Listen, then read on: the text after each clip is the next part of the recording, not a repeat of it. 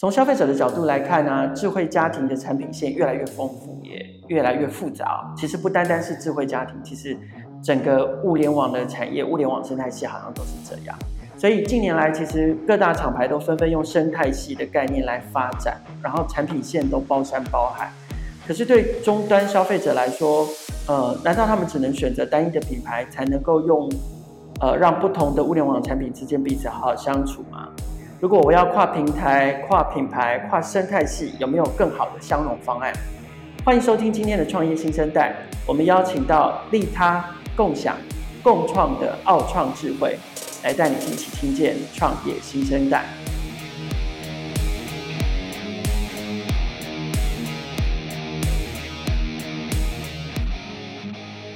好，我们现场邀请到 New Garden 纽加顿的创办人 Aaron，他提供的服务叫做奥创智慧。我们先请 Aaron 跟听众打个招呼。嘿，大家好，我是 New Garden 的执行长 Aaron。Hello，Aaron。呃，Aaron 的公司是叫做 New Garden 纽加顿，但是我刚刚前面有说过，呃，您推出的这个服务叫做奥创智慧，就听起来非常科幻的名字。这是您第一次创业嘛？我知道，我知道您选择这个创业题目其实是有一个背景故事的，可不可以跟我们聊聊这一块？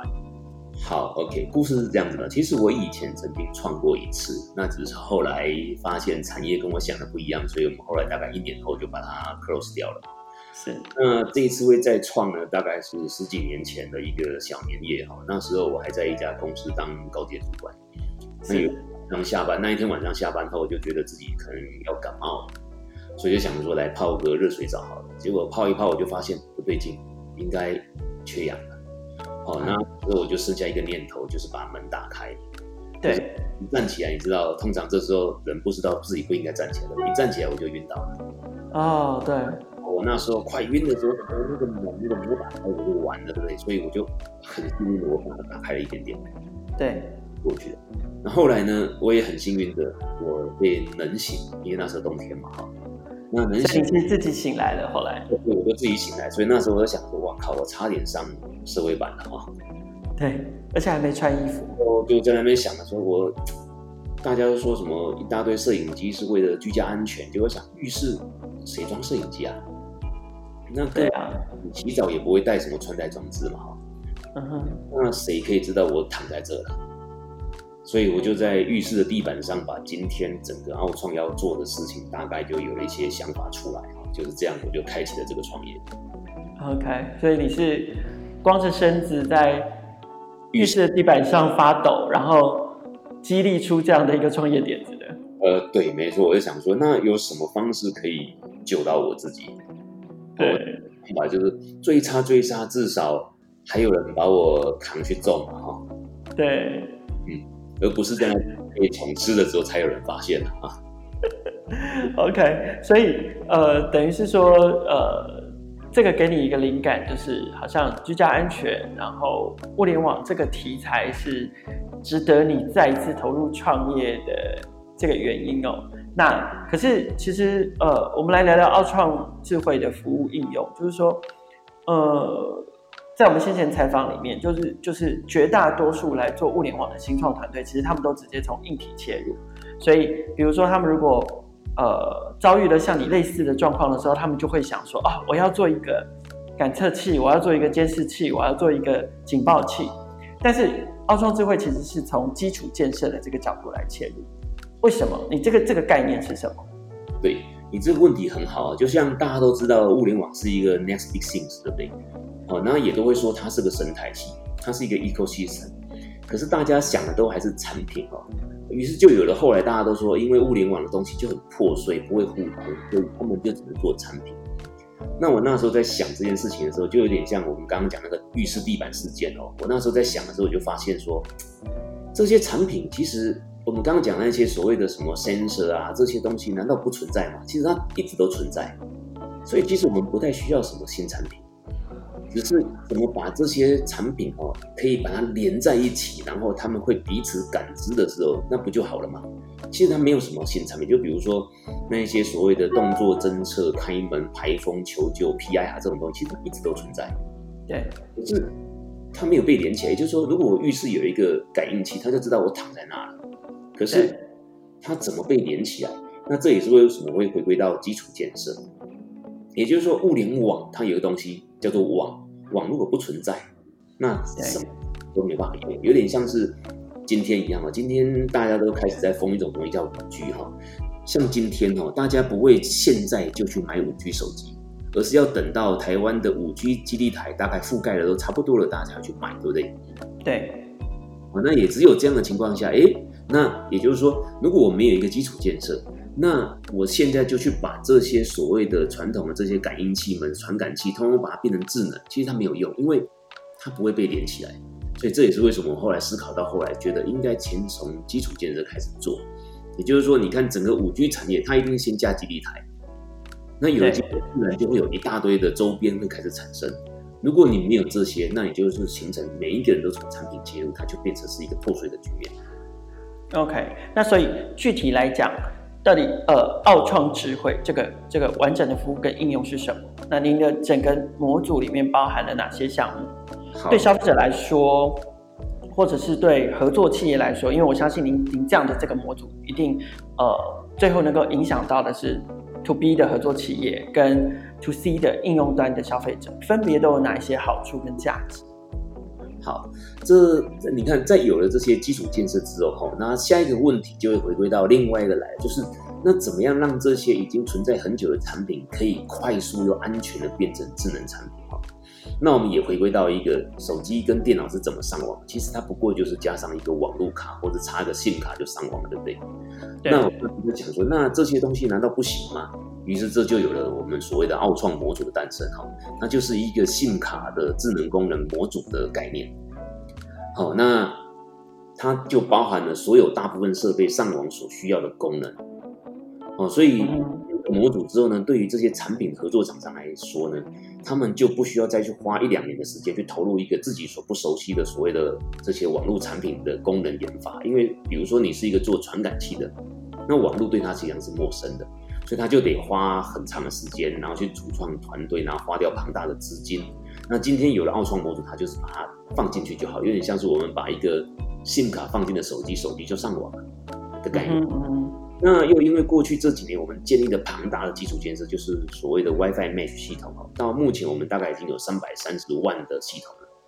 对，就是三百三十万加入你们这这个 WiFi Mesh 的 network 里面。那有了这样的系统，跟我们跟刚刚那一些设备之后，那对消费者来讲哈，它就变得很有趣，它可以自由去挑选各种品牌的这种智能化商品哈，那它也不需要去了解到底这东西要怎么去使用。那我们就把一切东西都回归到一个目前大家都很会的东西，就是呃，Line 哈。像今天的台湾，大概每一个人都知道 Line 怎么去加好友，对不对？那我们也把物联网智能设备的概念变成是，它就是一个智能好朋友。那你想要让它这个设备加入你的生活中，你就加它好友吧，就扫个 QR code，取一个名字，加好友，搞定。哦所以当变成你的好友之后，当然他就可以就可以呼叫他了。比如说你加了一个电扇，你把它取名，比如说叫做小白电扇，那你想见，比如说嘿小白电扇打开，哎它就开了。而这样的概念就会变成是我们把一切变得很简单，对，然后就可以形成整个的很方便去做使用的哈。OK，原来如此。那呃，所以这个是呃，so far 在智慧家庭这一块的的。我们我们目前做到的发展跟应用嘛，那所以呃，往下呢，就是在我们先谈在智慧家庭这一块，接下来你们要持续发展下一步会是什么好，所以我们对奥创的整个现阶段的定义哈，是我们是当一个服务商后面的服务商，在智能家庭这一块，我们的下一步是做出一个真正的智慧家庭，也就是说。我们在你使用这些设备，然后传感器的同时呢，我们试着用科技在理解你整个生活习惯，然后透过这些你的这些数据来提供一个有温度的帮手给你，让家变成一个更懂你的朋友。我就举个例子，我知道你每天大概喜欢你的环境温度，你的空气是什么样一种状态，或者你的灯光是什么样一个状态。那我们就会在这样的情况下，自动的去完成这样的需求，而不是等着你一定要下命令，因为是我们的第一步。但是我们是透过声控来理解你的习惯，让它变成是以后会变成是自动，而不是声控。对，了解，所以呃，可能我简单这样说，就是我们的第一阶段其实就是先让机器跟机器之间，呃，容易变成好朋友，同时机器跟人之间也变成好朋友。可是接下来他要真的变成一个聪明的朋友，也就是说，他会变成是一个懂人的朋友，然后在人的需求呃，呃人的需求出现的时候，在他还没下命令之前，他就已经先满足了。是的。人的需求，OK，来理解你的生活习惯。